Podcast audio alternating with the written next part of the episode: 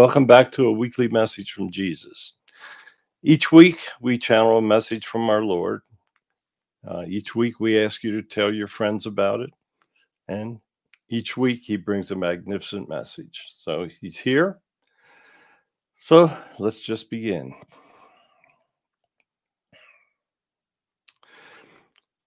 Hello, everyone.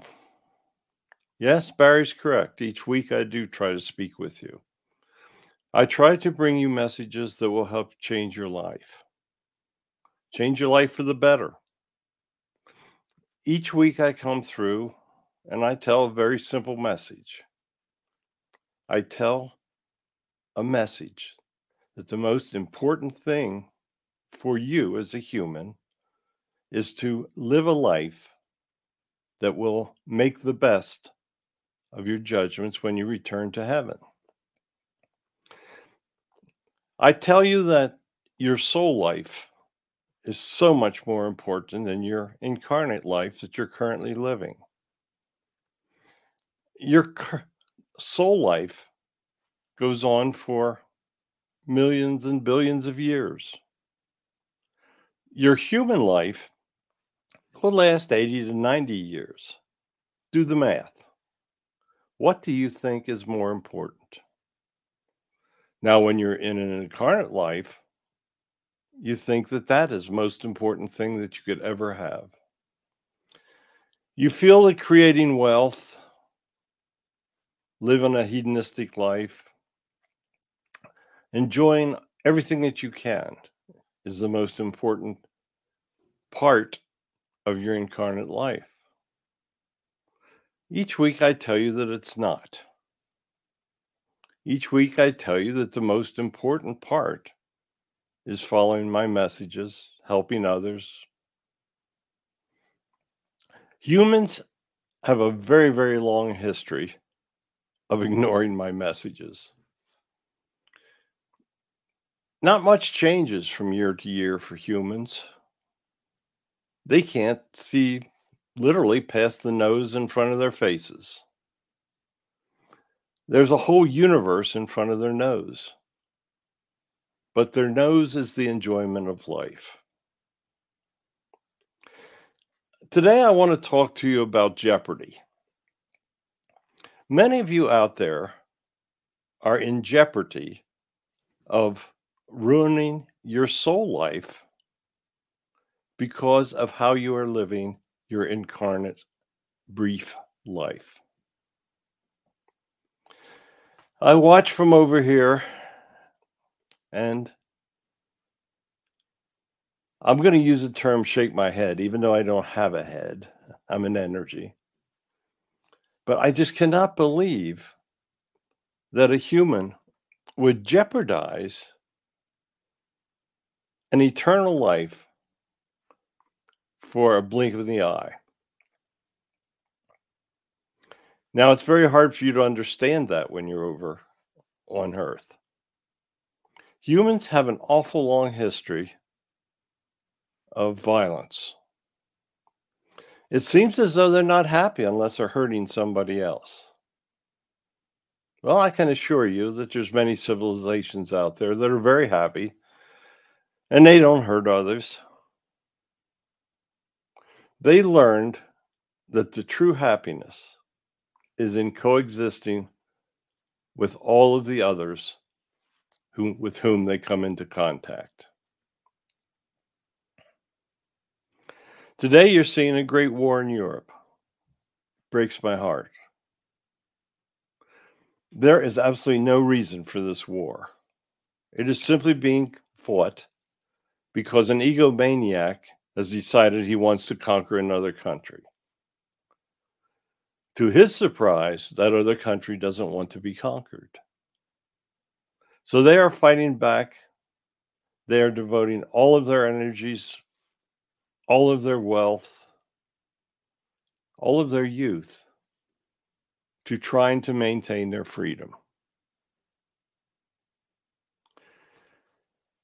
If people don't fight for their freedom, Somebody's going to take it from them. You see, that's what evil does. Evil tries to lead you into a direction away from coexistence. Because evil knows that once humans learn to coexist, they're not going to follow him. They're going to follow me. That's your choice. You can follow evil or you can follow God. Many people don't realize that, or, or at least they pretend not to. Many people don't even believe in me.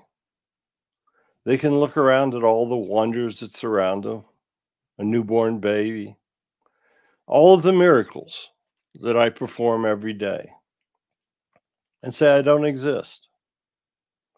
There's a large jeopardy for them. There's going to be a time that they cannot hide you see, when you pass, your soul returns, returns to my heaven. Notice I said my, not your heaven. It's my heaven. When you return, you will enjoy the, all the pleasures that you have worked so hard for. If you've served me, spread my words, done as much as you can to help others, lead people that are in trouble, help, all the things that are so easy to do, then you will be greeted warmly when you return to my heaven. You'll advance. You enjoy situations that you never could conceive of.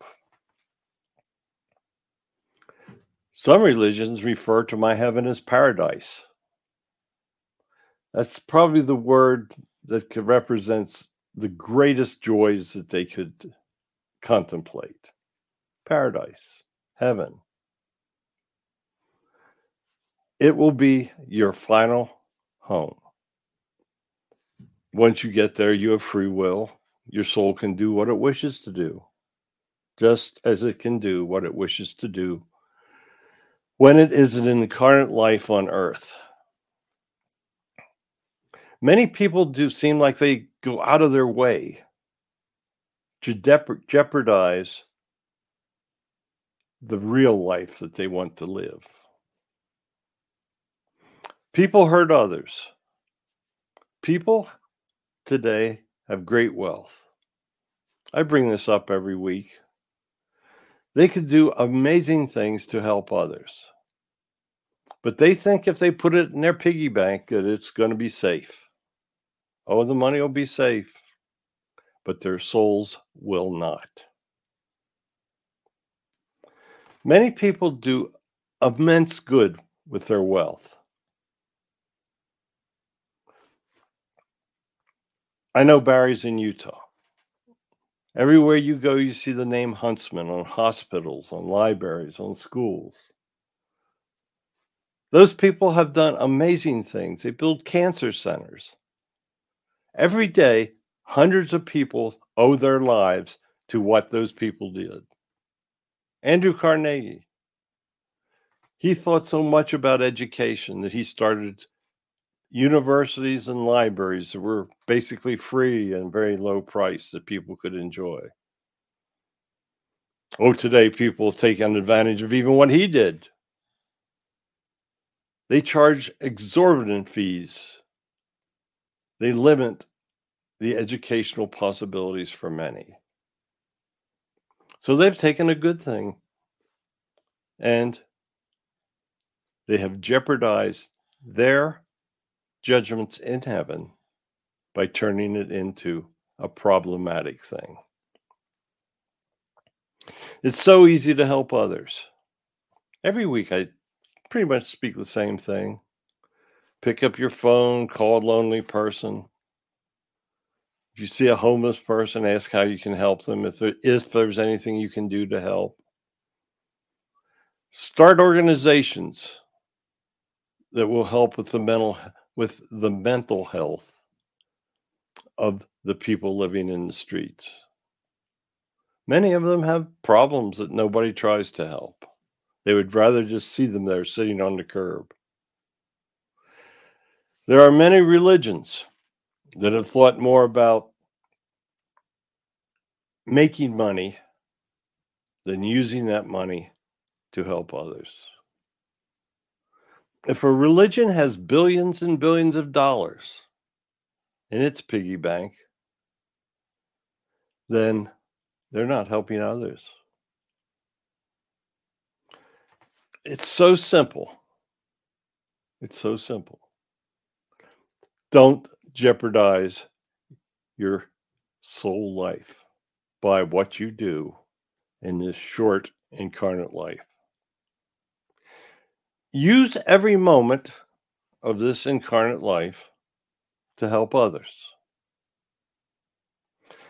Now, when you do good, you're helping yourself. Many rich are incredibly sad. They're angry. They're not enjoying the wealth that they've done. They think they are. They're obsessed with trying to make more. They're obsessed with using it to only help their families. They're obsessed with using their great wealth to not help others. And by not helping, they're hurting. I don't know how I can get through to them. Oh, I do know, but I have to wait until they pass. And they will. Many will pass sooner than they think. And then they will know the great fallacy of how they lived their lives. They have jeopardized millions of years for the enjoyment of maybe 20 or 30. Math doesn't add up. They'll realize that. So many people have never known true happiness because they've never helped anyone. It is only through helping others that you can experience true happiness. I wish I could figure out some other ways of saying this. Don't jeopardize what you have in your vast future in heaven. It saddens me to see how much help you could actually be. I want I want each of you to be happy. Many of you out there have no great wealth, but you are so incredibly happy because you live your life following my words, helping others, teaching your children what's important. The children today are being misled. College professors, teachers, they're teaching terrible things to the children. They're misleading them. And you will find that those that are misleading, oh, they'll also have a bad judgment. They are jeopardizing their life in heaven to mislead the youth of today. I want everyone that's listening to meditate today and think how you can help someone. What you want to do is don't jeopardize your own happiness. Remove toxicity from your life. If somebody is creating is creating unhappiness for you, don't dwell on it. Eliminate them from your life. I want every one of you to be happy. I want every one of you to be greeted with joy when you return home. As you grow older, think about the fact that you will be coming home sooner. And that's a good thing. Your day of passing will be the greatest day of your life if you follow my advice. It can be the greatest day or it can be a very unhappy day. Think about what I t- tell you. Speak the words to others. Read my words, they're now available. Do what you can to bring yourself happiness and love. I will return again next week I tell you that all the time, and I will. If it's anyone that keeps their word, it's me. I want you to be happy. I want you to th- focus on your eternal life and not this really short incarnate life. So, as in every week, I bless you. I'll be back again next week. Tell everybody, tell them the good word. Tell them that the words of God is now available to you. Goodbye. Okay. Thank you very much. Another wonderful message. We'll be back again next week, God willing, and He's willing. So, goodbye. Mm.